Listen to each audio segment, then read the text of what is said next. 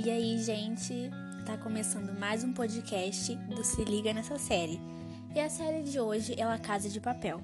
Essa série que conquistou o público de todas as idades e que estamos aguardando ansiosamente a quarta parte. Ela te prende do início ao fim e a temática é muito interessante. É porque há muitas críticas sociais que acaba havendo uma contradição, meio que você acaba torcendo para os assaltantes em vez da polícia. É, então vamos falar um pouco sobre o enredo, como que começou, né? A série ela começa com um homem que tem o codinome de professor e reúne oito assaltantes com o objetivo de assaltar a Casa da Moeda da Espanha e produzir o seu próprio dinheiro. Cada ladrão tem o seu nome com um código de cidades: Tóquio, o Rio, Berlim, Helsinki.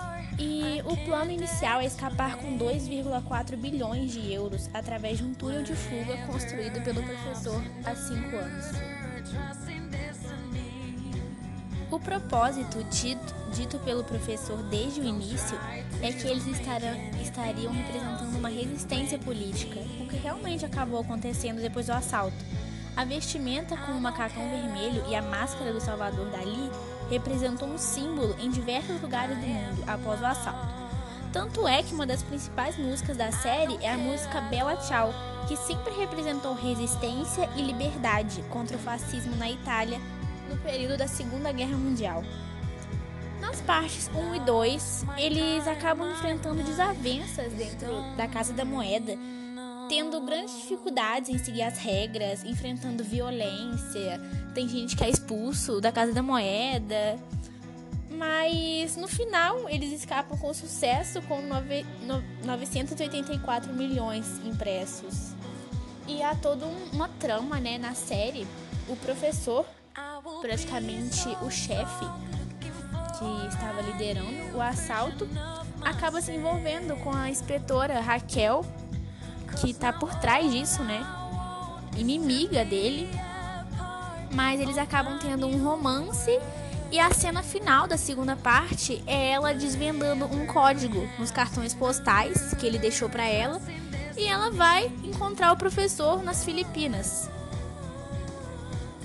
Agora eu vou falar da parte 3, né? A última parte lançada pela Netflix, que assim, eu considero a minha favorita porque tanto pela qualidade quanto a temática.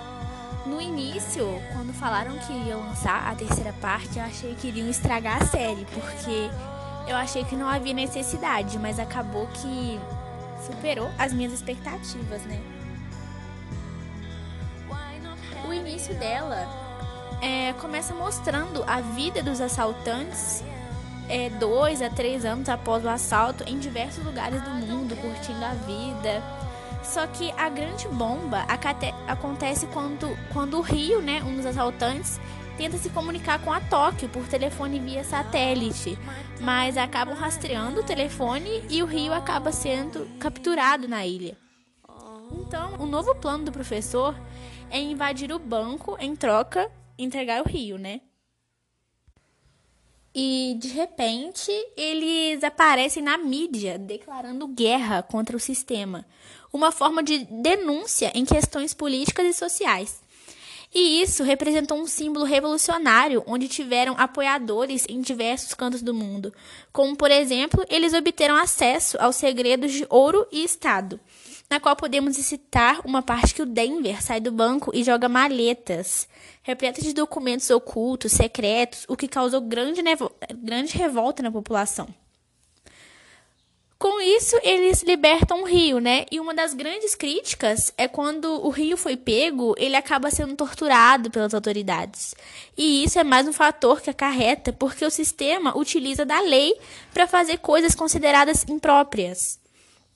E a parte 3, ela acaba com a Raquel, que agora na terceira parte é a Lisboa, porque agora ela tá junto com o professor, sendo capturada. Só que o professor, ele interpreta os tiros à distância como como uma forma de que ele realmente achou que mataram ela, mas na verdade ela tá viva.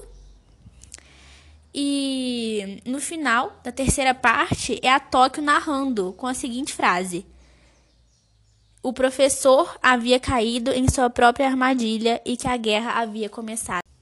Será que eles vão conseguir, né? De novo, uh, o sucesso? E parece que a série, a quarta parte, será lançada em janeiro do ano que vem e estamos aguardando, né? Tomara que façam em uma série, uma temporada boa, porque tá todo mundo ansioso. Então é isso. Essa foi um resuminho da série La Casa de Papel.